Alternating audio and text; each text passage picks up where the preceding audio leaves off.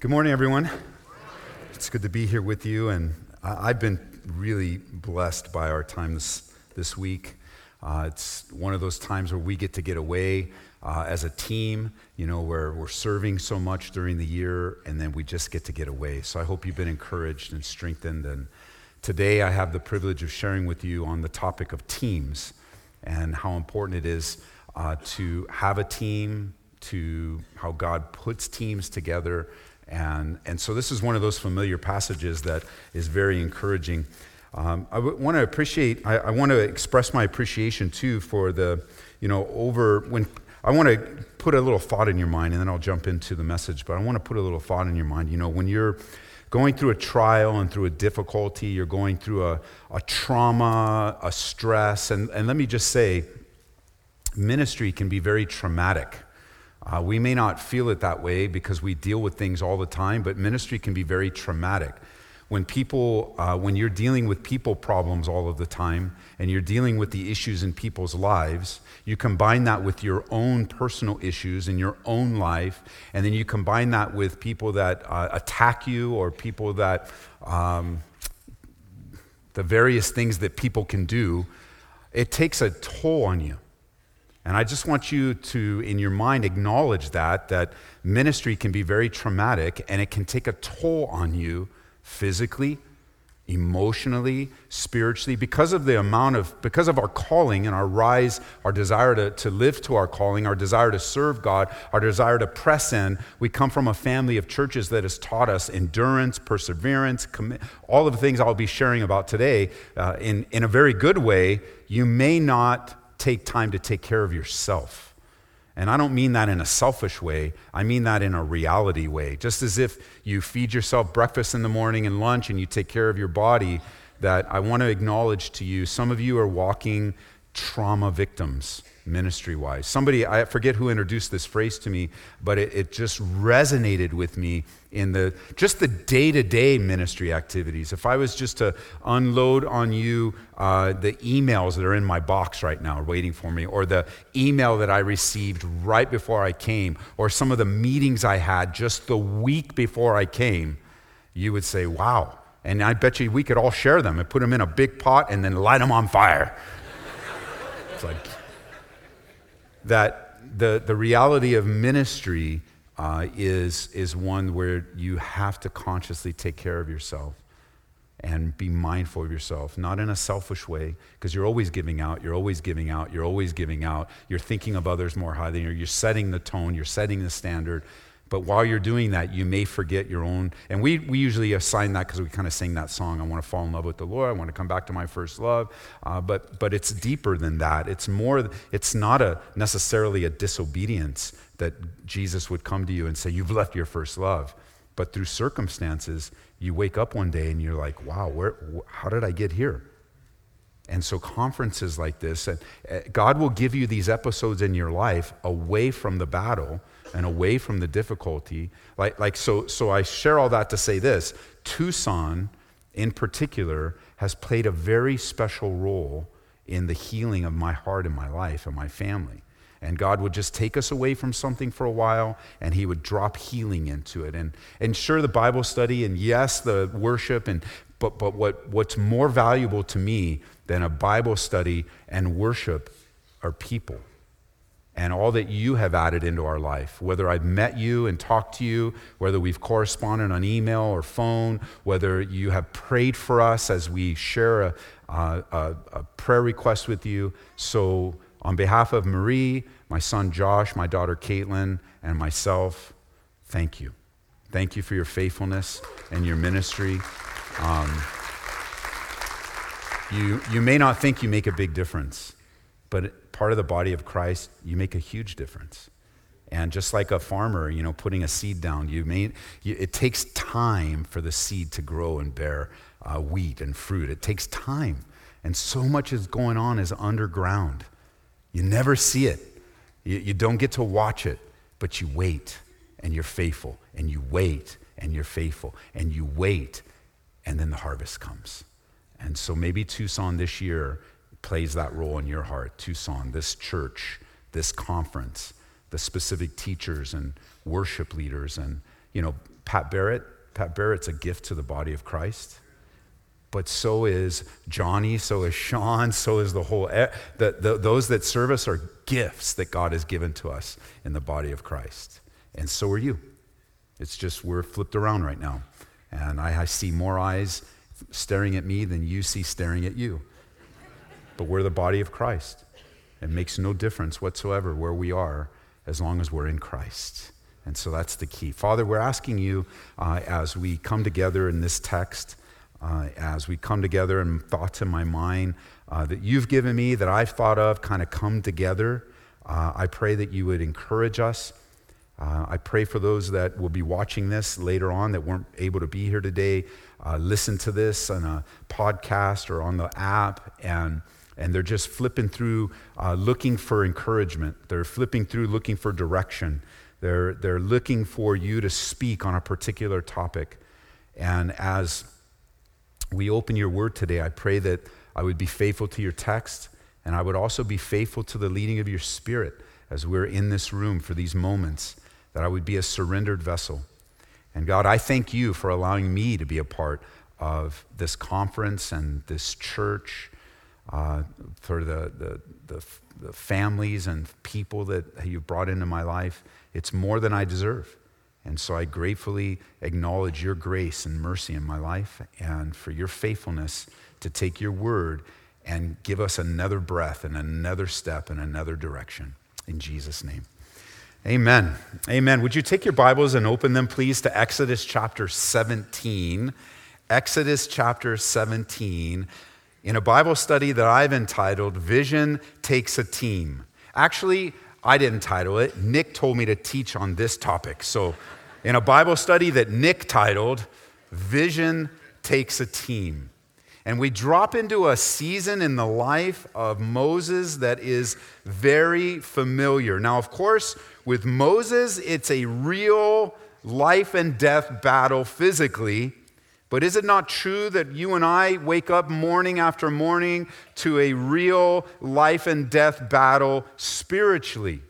The warfare, the difficulty, the battle surrounding our service unto the Lord is real and significant and, and very powerful in yielding to the work of the Lord. Now, when you think of a team, there's some familiar passages or familiar cliches that are out there when it comes to when it comes to teams. For example, I looked a few of them up. Like no man is an island. That's true. Men are men, islands are islands, but I get it. No man's an island, or there's no lone rangers in ministry, or there's no I in team. There is ME in team, but not I. How, how, about the, the, this one is a real one. It takes a, uh, well, let me, I wrote it down. Let me say it right uh, because I don't really use these things, but uh, it takes teamwork to make the dream work. How's that one? you know, it's so funny that we recognize and even put into famous sayings the need for a team. But God, He invented this concept. Uh, not some leadership book. And let me just say, by the way, some of you, maybe this is a word from the Lord, some of you are so caught up in trying to learn leadership that it's actually frustrated you. You've read this book, you listen to this podcast, you listen over here, and your just conclusion is, I just don't think I can work with all these concepts. Well, you don't have to. Just be yourself. Let the Holy Spirit lead you. You say, well, you know, I look at all the famous coaches and I look at all the famous pastors and I don't think I could ever be them. You're right. You can never be them.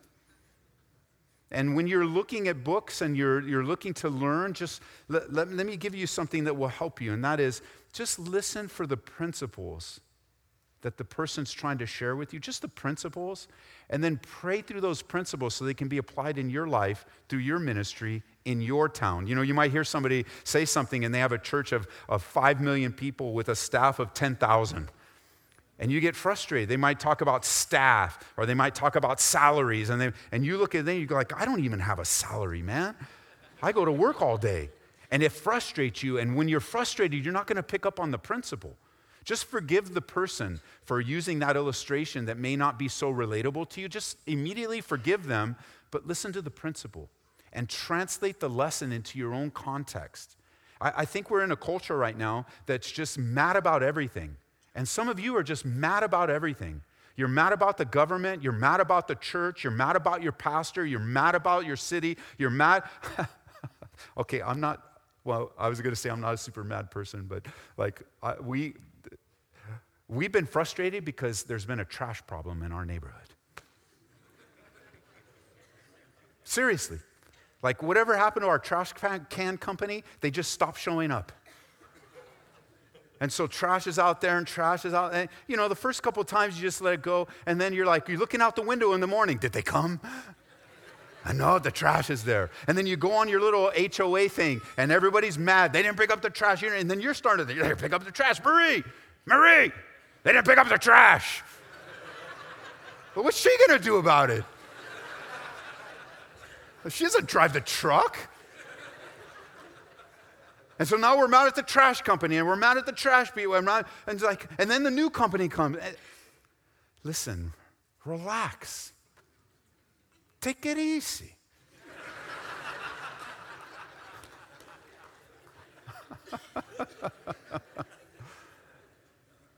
the culture we're in is just like mad, mad, mad. And if you don't think it affects you, that's like jumping in water and saying you don't get wet. Like we live in this culture.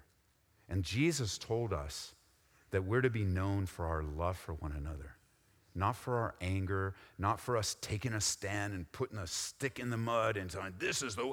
Like the gospel of Jesus Christ rescues, redeems, it works miracles into people's lives. And anything and everything will distract you from the message. It will distract, anything and everything will distract you from doing what God has called you to do. And in this section here, we learn the significance of being a part of the body of Christ. That happens immediately after you're born again.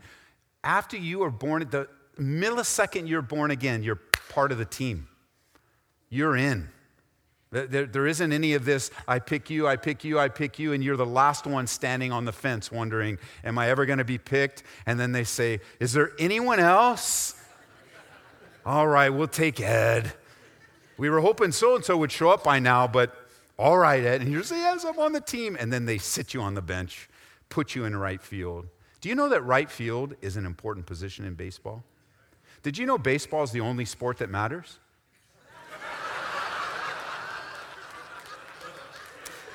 Did you know that the Dodgers are the only team that matters? And anybody have sympathy with me today that the World Series was stolen from us by the Houston Astros? One word for that team cheaters. That's not in my note. Yeah, don't get angry. I'm so angry. I just needed to get that out. One of the things I like to share with our fellowship when it comes to ministry is that we, and I mean that word we, is the language of ministry. It's not I. Nobody does anything alone. Although we all have alone responsibilities, nobody in ministry ever, ever does anything alone. Even as I have the privilege of sharing with you in this very moment, there are countless people behind the scenes making it happen. Countless people. I, I mean, layer after layer after layer that make this opportunity, this, this time, this moment happen. So the language of ministry is always we. Anytime you forget that, then you're going to find yourself going against God's ordained pattern for reaching a lost, reaching a lost city, reaching a lost community. Every single one of you counts and matters. And there's a couple different ways we can look at this. One, we, we remember that we co labor together and that every member matters. That's a big deal. However, we can also look at it another way, and that is this here you are in this time seeking God, and none of you are doing this alone. You're not alone. I know it feels like you're alone.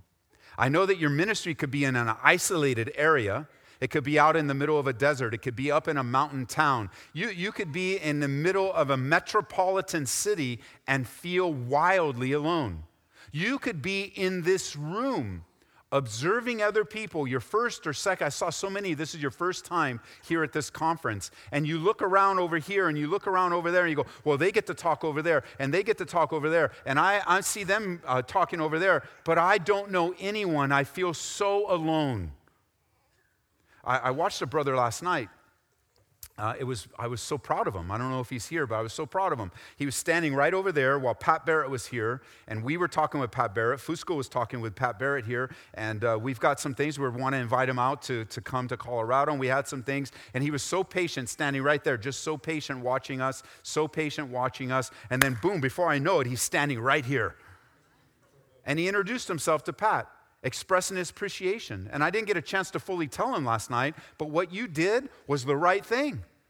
God ministered to you to come and connect with a brother. You waited patiently. Maybe somewhere in there, like, I'm gonna, I gotta go home, man. I'm tired.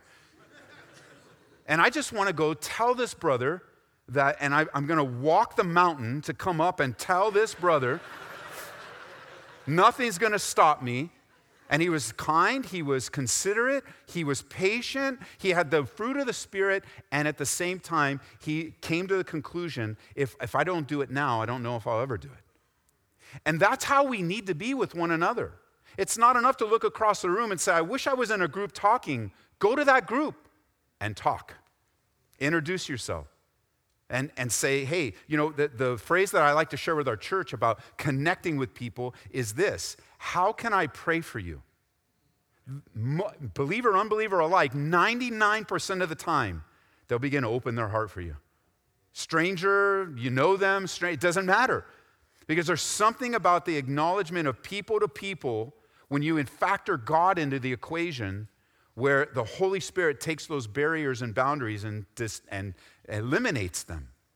You are immediately a part of the body of Christ. And you don't, you are not alone. You are not alone.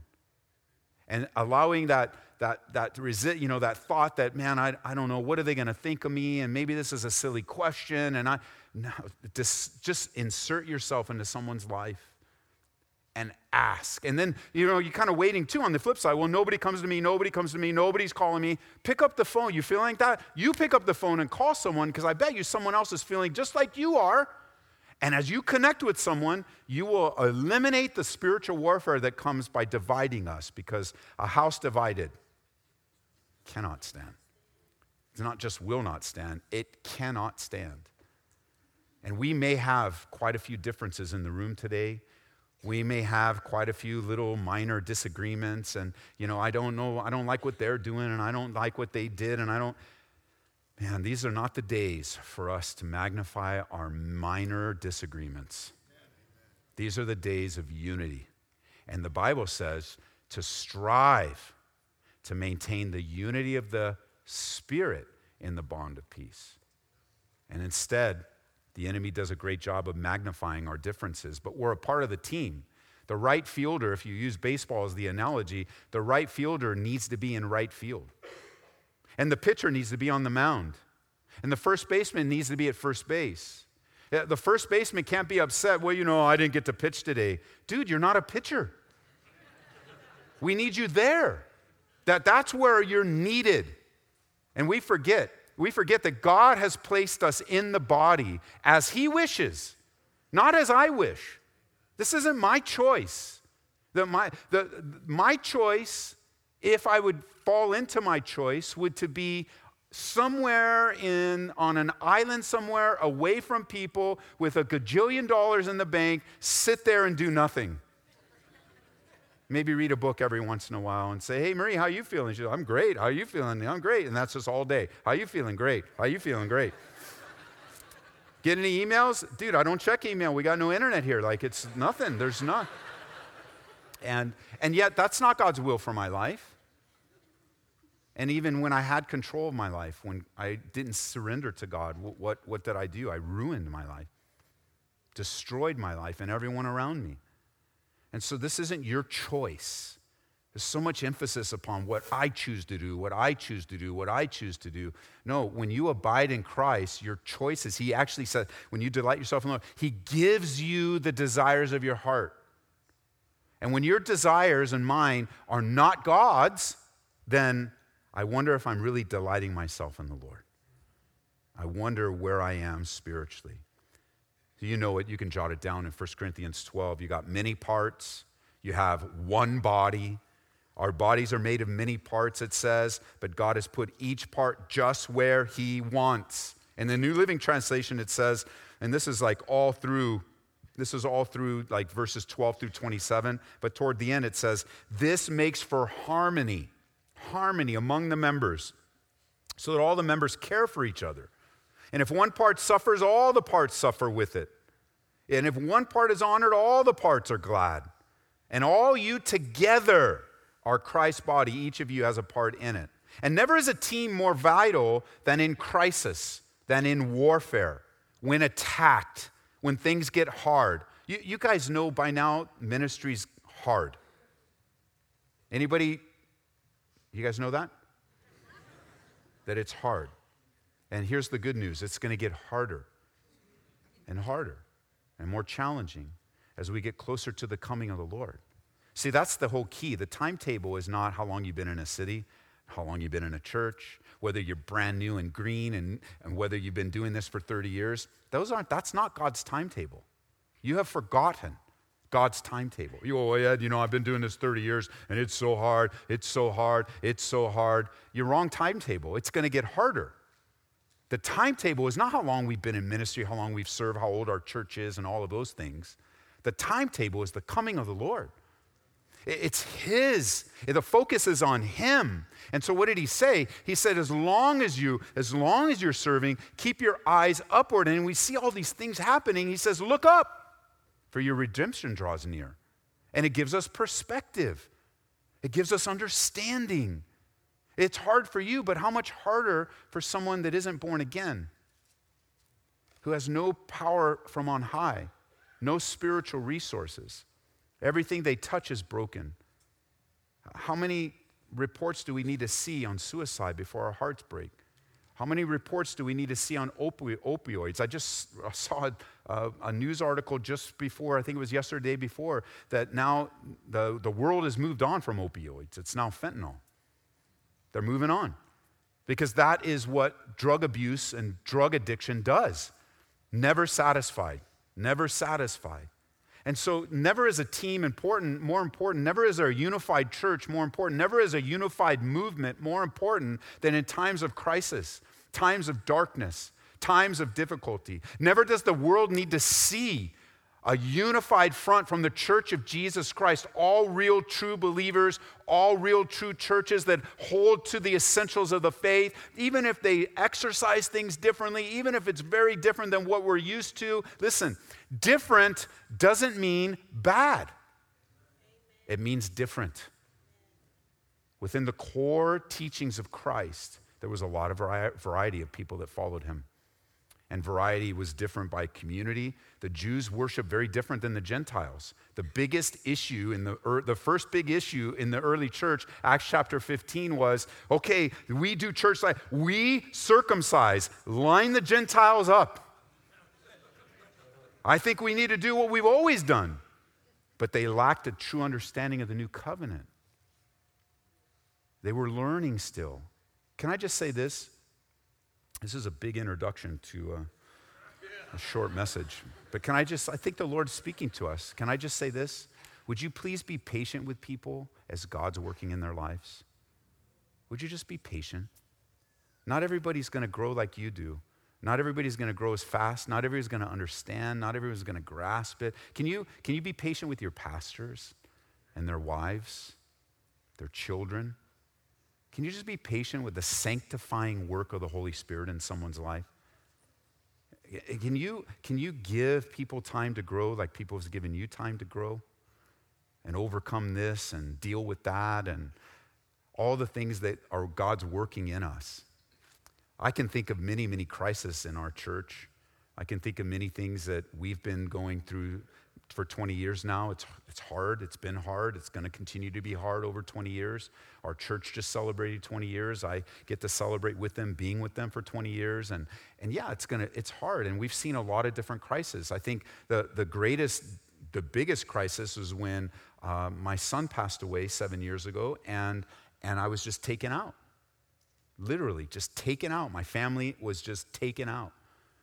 And to some degree, not knowing if I was coming back, not knowing anything about anything, and not strong enough to, to be a leader, not strong enough to give direction, uh, not strong enough to do anything. Some, some days I would just show up on the property, go right to my office, watch the worship on the television in my office at the right time, knowing how long it would take to walk to the stage from my office. I would time it, walk out, right out, go right to the pulpit, pray, teach a Bible study, walk right back to my office. I mean, that, that's not pastoring in my book. That's just, just doing the bare minimum. Not because I wanted to do the bare minimum, not because I was lazy or lacked self discipline. I was just taken out. Some of you might be doing the bare minimum because you're lazy or you lack self discipline. That's not what we're talking about here. And there's no room in the ministry for lazy, lacking self discipline people, you know. Like, that's not God's call upon your life. God's call upon your life is to run the race, not crawl it. or run backwards. Not to, to grow your ministry or your church to a place where you don't have to do anything anymore. Not to come on staff so you don't have to do two jobs anymore. No, you come on staff. You know, I was, watch, I was thinking of this, um, and Nick, um, again, Nick was sharing with me. I think everything you hear is kind of a part of the team. So, what do you say, 177 volunteers? Thank you 177 times. Oh my goodness. But well, what did he say? What did he say? He said, he said, some of them took vacation to serve the Lord. But I have watched over time that that heart can be easily lost through a series of events. That when you're assessing your life, you're not wanting to press in deeper to the things of God. You're not wanting to use your spare time for the things of God. You're not wanting to pour into people. In your spare time, you want to get away from people. But God called you to people. So why would you want to get away from people? Because you're like, oh, Ed, I have the same dream. I want to be on an island. It's a nightmare, not a dream. That's not what God has called you to. You need rest, you need time away. Absolutely take it. But then get back into the battle. And in a crisis like that, you know, you think in the, the church that we're a part of is very um, full. It's probably the best way full. Um, the, the church that, that I have the privilege of overseeing has a pastor that just is always trying something and always wanting to, to reach out. Just, just let's go. I mean, we have one life would soon be past, Pastor Chuck taught us, and only what's done for Christ will last. So let's go, go, go, go, go. Let's go. And then, boom, where are we going? And so many people during that time reached out and said, Well, how did your church survive? Because I'm going through a thing and I'm wrestling with it. How did your church survive? I can tell you, the Holy Spirit is our pastor. Jesus Christ leads our church, and he will pick up the pieces with the team that's there. And how did the church make it through that difficult time? There was a team, a very strong group of men and women, both on staff you know, working alongside of me, but also the volunteer, that when they were there, they're just, you know, you say it over and over again the church is not about the pastor, church is not about the pastor, church is not about the pastor, church is not about the pastor. The church still thinks it's about the pastor. I just got an email before I got here. I know the church isn't about you, but I'm mad at you. Okay. Okay, I know it's not about me. I know it's not about me. But then God gives you an illustration. He takes them away, and they go, Well, now what do you have left? What do you mean? What do you have left? You have the sufficiency of Jesus Christ all along. And sometimes there'll just be a crisis, there'll just be a difficulty, there'll just be a, a sense of removal of people, adding of people. Why? To remind us that the church is not about the pastor, it's not even about the team. The church is the church of Jesus Christ, and He leads, and He uses us. Now, to the text because it's an easy text. It's all very familiar. But I want you to know that a real ministry team lives in mutual submission to one another. We have to have the same goal. And in order for us to make progress, we need, write this down, we need to be like minded. That is a non negotiable. We must be like minded. Don't confuse like mindedness with conformity. We're not to be conformed into any other image than the image of Jesus Christ, but we have to be like minded. Like mindedness was something that was valued throughout the scripture. It's very important to the ministry of Jesus. You notice he took three years to instruct, to guide, to correct, to prepare his disciples for ministry. Paul the Apostle picks up on this. Jot it down. Romans chapter 15, verse 6. It says that you with one mind and one mouth glorify God. Philippians chapter 2, verse 2. Fulfill my joy by being like minded. Philippians chapter 2, verse 20. For I have no one like minded who will sincerely care for your state. For all seek their own, not the things which are of Jesus Christ. Now, if I was speaking on a message on like mindedness, I developed this. But the exact opposite of like mindedness is doing your own thing. Uh, and the way that works out in a church is you have little ministries that do their own thing. They got like ministries within a ministry. That is not from the Lord. You have been called to serve the vision of God in your church. Your, if your vision isn't your pastor's vision, then you've got the wrong vision for the place that you're at. There's one vision for every, for every local congregation. Not two, not three, not five, not this little ministry over here that's doing its own thing. And ha- no, if it's doing its own thing, then it needs to go do its own thing. But then you you're challenged. You, you, you're challenged to say, God's called me to support this man. I, I think of standing on this pulpit. I'm here under the authority of Jesus Christ and under the authority of Pastor Robert Furrow. And I never forget that. I'm under his authority today. I'm submitted to him. I'm here to serve you as Pastor Robert would serve you. Otherwise, I would decline the invitation. If I'm unwilling to submit to Pastor Robert, that if he came up and interrupted the message right now and say, That's it, Ed, and if I don't kindly go sit down, then I have no business being here. I'm here to serve.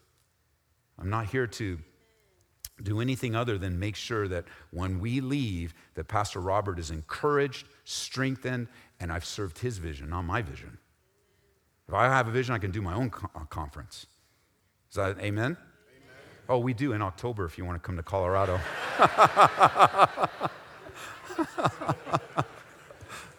no joke. But you think, you know, I just, I, I just, I, we need to learn to be submissive and have like mindedness. The word in the Greek uh, comes from two words equal and soul. So, this is a deep spiritual thing, like mindedness. This isn't just some mental decision you make. This is something where God knits your soul together with a brother and sister and say, let's go fight. When you lose the desire to go fight with your pastor, fight with your leader, fight, with, not, I don't mean against, I mean alongside.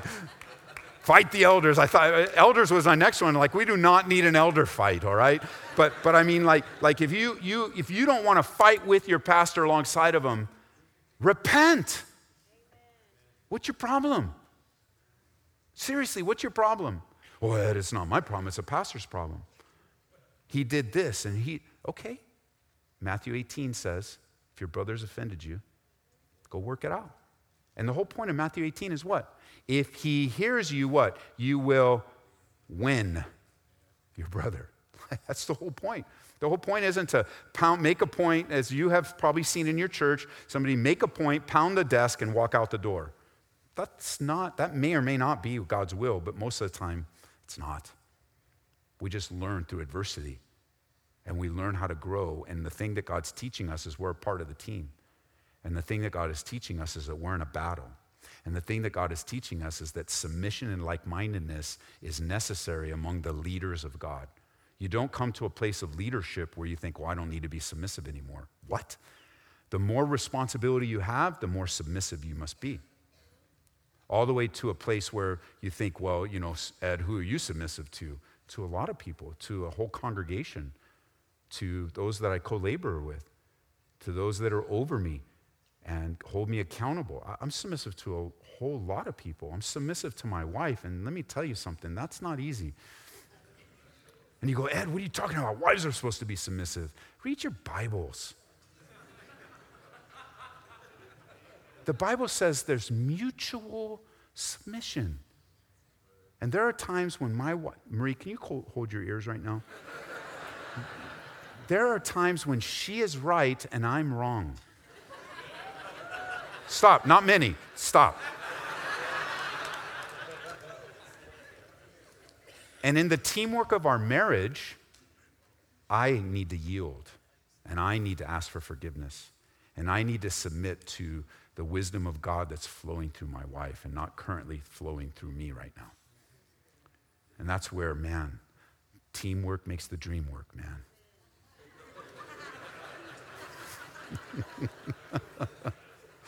so we are in this section, Exodus chapter 17. Would you pick up with me in verse 8? Now Amalek came and fought with Israel in Rephidim. And Moses said to Joshua, Choose us some men and go out, fight with Amalek. Tomorrow I'll stand on the top of the hill with the rod of God in my hand. So Joshua did as Moses said to him, fought with Amalek, and Moses, Aaron, and Hur went up to the top of the hill. And so it was when Moses held up his hand that Israel prevailed, and when he let down his hand, Amalek prevailed. But Moses' hands became, what does your Bible say? Say it out loud. Heavy. And so he took a stone and put it under him, and he sat on it. And Aaron and Hur supported his hands, one on one side and the other on the other side, and his hands were steady until the going down of the sun. So Joshua defeated Amalek and his people with the edge of the sword. And that's the word of the Lord. So, let, what's the vision in Moses' time right now? The vision of Moses' time is the brothers before us is so greatly put is to get those people into the promised land, take them and lead them out of slavery. But for this episode, the vision for this episode is very simple. You ready?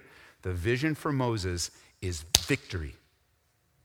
He doesn't know it yet, just like you don't know. But I'm telling you, on a broad scale, the vision for God in your life is victory.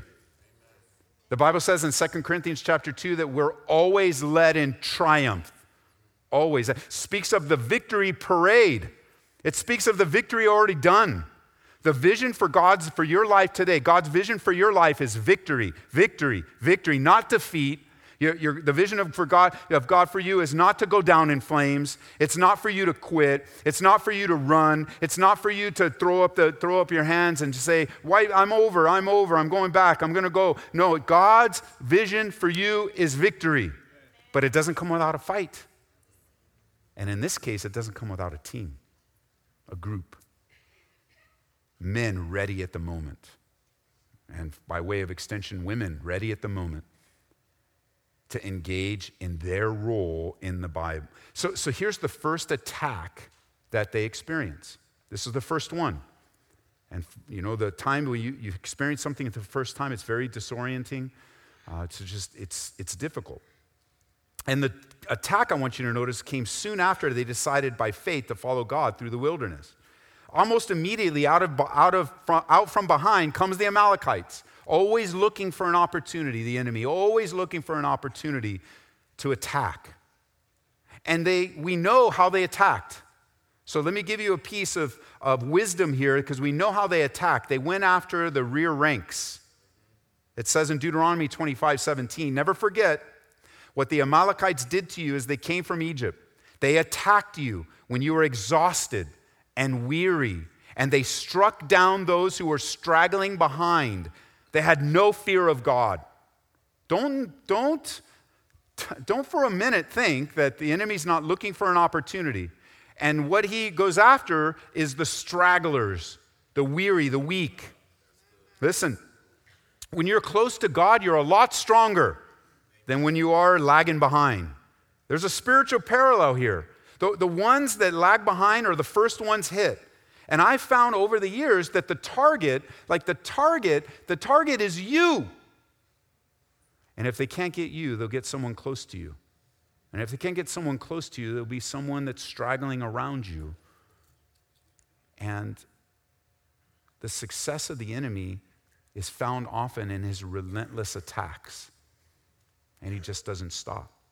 You're stronger for the Lord. You're stronger for your flock. You're stronger for your pastor. You're stronger for your team. You're stronger for your church when you're abiding in Christ. The, the reality of stragglers, like, like, you know, the lagging behind included those that were sick and infirm, for sure, but it also included the lazy ones. It also included the ones that just didn't care that instead of taking more land, they take, they think they've arrived and they don't have to fight anymore because it's tiring and it's difficult. Yeah, it's hard, but you're going to make it through. God's strength is going to get you through this trial, and God's strength is going to get you through this challenge, and God's strength is going to get you through this email or this phone message. Or you've been walking the parking lot trying to take care of something that's 100 miles away and you just feel helpless. God's going to get you through it and He's going to get you through it to another one. Oh, there's always another one because God's preparing you for what's up ahead, as we've seen. Like God's tied this whole weekend together, this whole week together in a way that has been very beautiful. But it is a sin to be lazy. And I'm probably saying something your pastor wants to tell you, so let me tell you. It's a sin to be lazy. It's a sin to use, listen, those of you that take a salary or a portion of salary, part time, whatever, from the church, listen, that's worship money. That's somebody's worship unto God. Paying your salary, putting gas in your car, food on your table. That's worship money. So you have a higher standard now in your life because worship money supports you. You sometimes flip that around. You go, oh, no, we're, we're just depending on the Lord and we have faith. No, no, God provides worship money to take care of your family. He, he provides the opportunities to fully engage your life in the work of the ministry. So that makes laziness even worse. That makes looking for a way out even worse. That, that, that makes, now again, the, remember the banner the banner of our time was if you're tired, it's okay to take a rest. That's not what I'm speaking of. It's okay to take care of yourself. That's not what I'm speaking of. You guys, wait a minute, Ed, I heard you say this and now you're saying this. I'm speaking to a specific area where men and women, because of heaviness, because of battle, because Amalek shows up, because, because, because, because, there's always a because. There's always a reason, but it's a bad reason not to press in and surrender your life to the Lord. Because we talk about like mindedness, right? And we tie it up. We talk about like mindedness with one another, but real like mindedness only exists as we're like minded with God and His call. Then we are like minded with each other. And then God has given you a pastor. God has given me a pastor. I didn't ask for him, I didn't choose him, I didn't go through a phone book. You guys remember what a phone book is? So I didn't go through a phone book. I didn't do a Google search. I said, Lord, you know what? I'm, my life is so messed up. God, give me a pastor. I didn't do that. I didn't choose my pastor. God gave my pastor to me. That Pastor Jeff Johnson in Calvary Chapel in Downey is God's gift to me. It was his initiation. He's the man. And, and if I spend my whole life looking for faults and failures in him, I will just be saying, God, your gift is not good enough for me. But rather, if I look to say, how can I help him? How can I serve him? How can I help? How can I make sure that he is constantly encouraged? Then I will be appreciative of the gift that God has given to me. Because God gave him to me. God gave me the city that I'm in. God gave me the team I serve with now. God gave to me the people to serve. God, God these are God's gifts. These are grace gifts in our lives. We didn't earn them. We didn't work hard for them. I could always look at, oh, yeah, we picked up our family and we moved from California to Aurora. That's part of my testimony. But seriously, like, like that, that's my effort. I pick up my family, I move a thousand miles. I could take a plane to get back there in just two hours. Like, like is seriously, and some of you across the world, seriously, you, okay, so you move 10,000 miles and? You're like, Ed, you're not being very nice.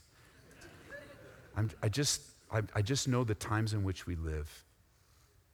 And I know that God has given me a message about teamwork that the enemy wants to divide your team. And that's the end of ministry. It's the end. It, do, it just stops. And the people, while we're all squabbling and fighting, I didn't like this and he said that, and probably you guys will email me, Ed, I didn't like you what you said. Let me give you an email address you can send that to. You ready? Nick, you writing it down? Nick Weiss at fervent.church. Send it to him. It's on his shirt right there. Email me. I'm not going to read it. No, I will. I will. I'm all right. I'll receive it. But listen, this is, these are serious days. And Moses was fighting. And while we're squabbling, you know, if Moses and Aaron and Hur were all arguing, the people are going to die. Did you hear that? While Mo, if this, if the way things went down was Hur, I don't like this side. I don't want to do this. Moses always gets to lift the rod. He always gets to lift the rod. I want to lift the rod. He's not lifting it right. Put it in your left hand. Dumb Moses, you don't know what you're doing. And they're all squabbling. People will die. Well, you think it's not like that in your church? You're squabbling, I don't like this and I want that, and what are you doing there? And what about me? And the people are dying, and we, listen, I'm not, don't think I'm not guilty of this. This isn't, this isn't you guys, it's us, okay? We're going to answer to God for every person we hurt and allowed to die because we're more interested in whatever it is, whatever the flavor of the day is. They're not taking out my trash. So I'm upset about the stupid trash cans and not praying for a saint. You don't think God's not going to sort all that out somehow? I, I, know He loves and forgives. I know He's gracious. I'm not, not arguing with that at all. But just because He's loving and gracious doesn't give me permission not to serve the people and care for them with my life. So you check this out, you know the rest of the story. They're fighting. Joshua's here. He's a leader. Like this is Joshua just already before we get to Joshua 1 like we opened up. He's already a leader. He's already in proximity to Moses. God has already put them together. And, and I love, if you look back in the text, I love what makes Joshua so encouraging. It, it says, Amalek came, verse 8, fought Israel. Moses said to Joshua, You know how close you have to be to someone for someone to talk to you? He's right there. He's not looking around. Where's Joshua? Man, man, where's Joshua? In an instant of time, he said something, Joshua was near. Even if he had to yell it, he's in with proximity. He was close. It's one of the greatest things you can do is to be so close. I think of Mary and Martha, right? You got that episode in, in their house. Martha's in the kitchen. She's very busy doing what God's called her to do. You know, she's busy and worried about things, but she's still cooking. Somebody needed to cook. Somebody needed to take care. How would you feel if Jesus came to your house? No Instapot that night. like you're doing the best. Quick Costco run, like whatever. You're like getting the. So, anyway, Martha's there, but where's Mary? Mary is at the feet of Jesus so that even if Jesus wanted to whisper to her, she would have heard him. And so here he is, he's close. And this whole scene unfolds so rapidly and quickly. And, and, it says that Moses knew what he was supposed to do, Joshua knew what he was supposed to do. And then we got these guys, Aaron and Hur, they knew what they were supposed to do. They all had their role. It didn't say Moses and Aaron went to lift up the rod. It doesn't say Joshua said, wait, wait, wait, this is my turn. My turn. I want to lift up the rod. You go down, Moses. You think you're a big shot. He gets that later, right? You think you're the only one. You think you're the only leader. He'll get that later, but he doesn't get that now. Joshua doesn't give it to him. I mean, Joshua was this, this man that was filled with character. He, was a man, he was fearful and concerned. Like that's how what the whole beginning of Joshua is. Don't be afraid, Joshua. I'm going to be with you. Everything's going to be great. Everything's going to be fine. So it's not like he was uh, a superhuman, but man, he was the kind of guy that I aspire to be. Reliable, faithful, can be counted on at any moment. And even if I'm, even if I don't know what you want me to do, I'm going to be close enough so that when you're ready, I'll be, I'll hear you. I'll be close enough. I'll be ready. And so notice it says, in the text, he tells Joshua, go choose some men and fight. That's your role, Joshua. Some of you are called to go fight. Take some, some of you love this, like that's me. Ah, I'm gonna take some men and we'll go fight. Calm down, calm down again. Just don't, don't hurt people. But if you have to fight the enemy, you know, hand-to-hand combat, some of you, that's your calling. So your pastor says, you know, and notice, it's not even like a full explanation. You know, sometimes you want the full explanation, and you know, you're just like, please, can you consider? And all right, is it? No, go get some guys and fight. I'm, I'll see you. Just go get some guys and fight. And you have to be not personally offended when you don't get a full explanation. You've got to trust the man you serve with enough to take three words and take off. Or, it's not just three words. Check this out. I love this, verse 10. Joshua did, those are great words. You want the word did after your name. You don't want the word didn't after your name when it comes to the things of God. Hey, this direction, this direction. So Ed didn't do it. I don't want that. I've had that too many times in my life. I don't want it anymore, but I'm sure it'll happen. Joshua did as Moses said to him. That's that. Joshua did what Moses said to him. That's that. Say it with me. That's that. Ready? So finish this sentence. Joshua did what he was said to him. Now say it to yourself. Yeah, sure. See, it's really quiet after that. It's good for Joshua, not for me. Oh man, it's that's that. We're in a warfare. This is fight time. This is time to do what God has called you to do. And sometimes the call of God will come through the voice of your pastor or your ministry leader or your voice as you're overseeing people. Because what's true from the leadership of the church is true on every le- level of leadership in the church. Why? Because we're all like minded, every level. And so I love this. Everyone's going, everyone's doing. Joshua did, and and Moses, it says, verse 10, Aaron and Hur went up to the top of the hill. So it was when Moses held up his hand. This is really a, this is a trippy thing. Moses held up his hand. There was victory. When Moses did what he was supposed to do, Joshua did what he was supposed to do. There's victory. So far, you guys get the picture? Joshua did what he was supposed to do. The men he chose did what they were supposed to do. And then the idea, I, I see the idea as it's pictured for me because in the Jewish mind, lifting up your hands was a position of prayer, was a position of submission. And you got a rod in your hand. And, and Moses probably saw it and said, I think I understand what God is doing. I think I understand. And he notices down on off the mountain. this is a perfect, like you can see down there, you can see that when the arms were up, down there, there was victory. But when he's like, well, oh man, there was defeat. Victory, defeat. Hey, can you come up? And can you come up? Can you guys come up to the stage? Both of you. I was going to tell you beforehand, but now I'm telling you, asking you now. Come on up. I was going to ask permission. One of the brothers, it doesn't matter, another brother, come up. So come on up. So you're Aaron. Hi, Aaron. Hi. And you're Hur. Nice. All right, so come on up, and you can see I'm Moses, and the battle's gone, but I'm, I'm getting tired. So the first thing they did was put a stone under me. So I'm just going to sit down, right? Thank you for the stones.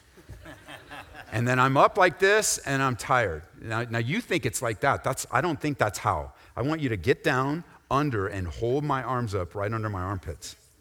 In my armpits, yeah. Your face in my armpits. No.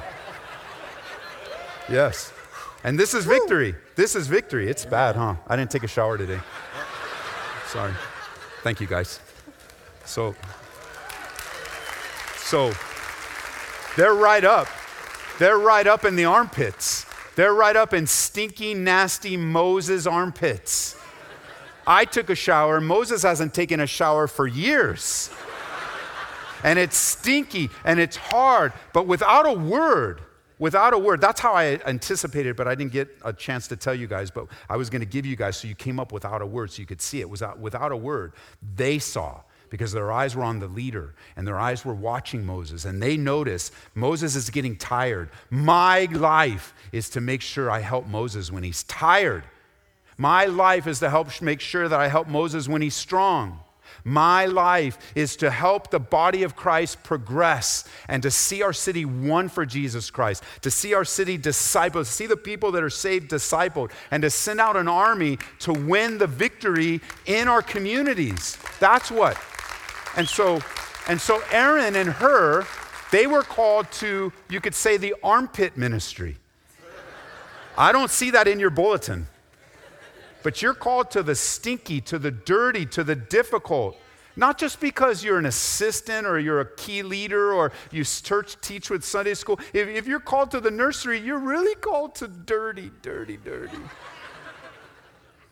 Nasty, dirty diaper. Just, but you know what? That baby belongs to someone that's in this room worshiping, maybe even right now. Your kid's dropping a load over there, and you're here.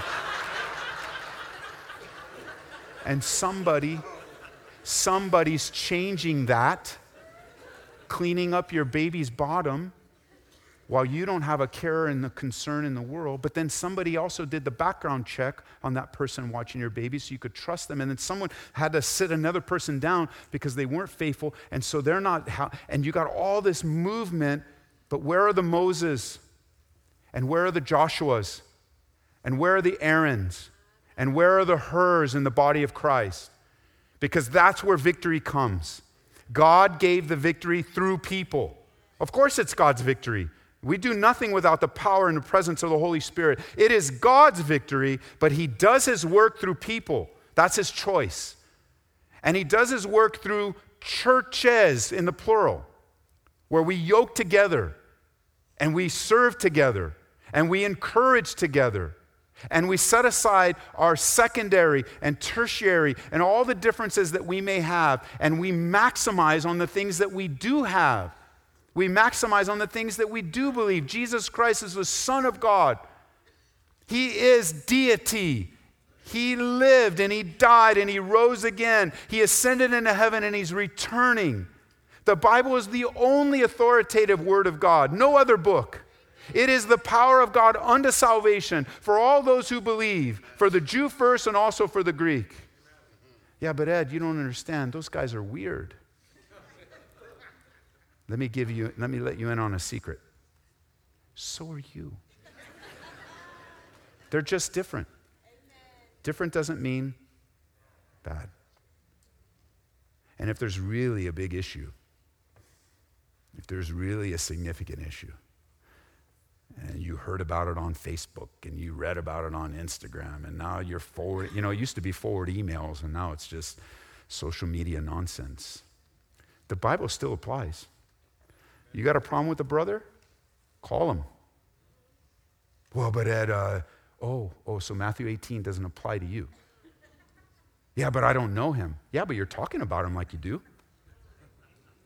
Call him. Email him. Drive over to his church. Knock on the door. Camp in the parking lot.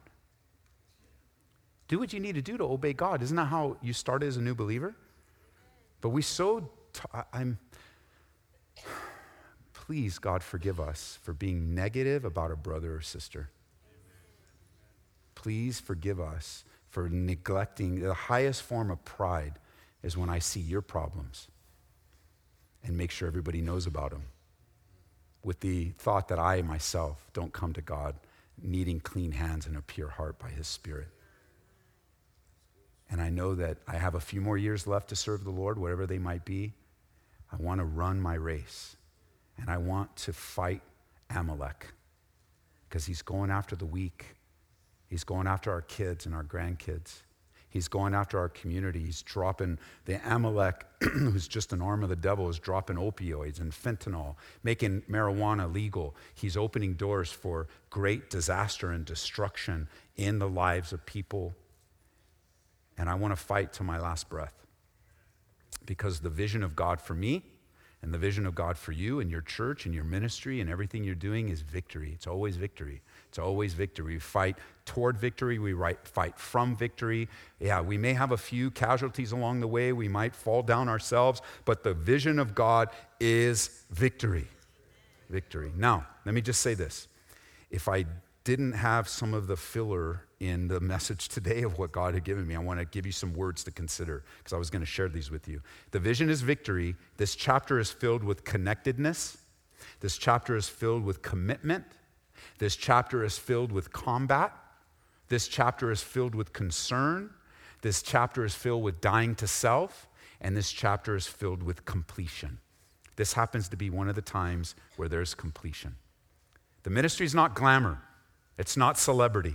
It's work, it's servanthood, it's sacrifice, it's His will, His will, His way. It's the laying down of our agendas, our selfishness, our pride for the sake of others, for the sake of the vision of God, for the sake of the team, for the sake of the victory. And finally, Moses, the leader, did what he needed to do.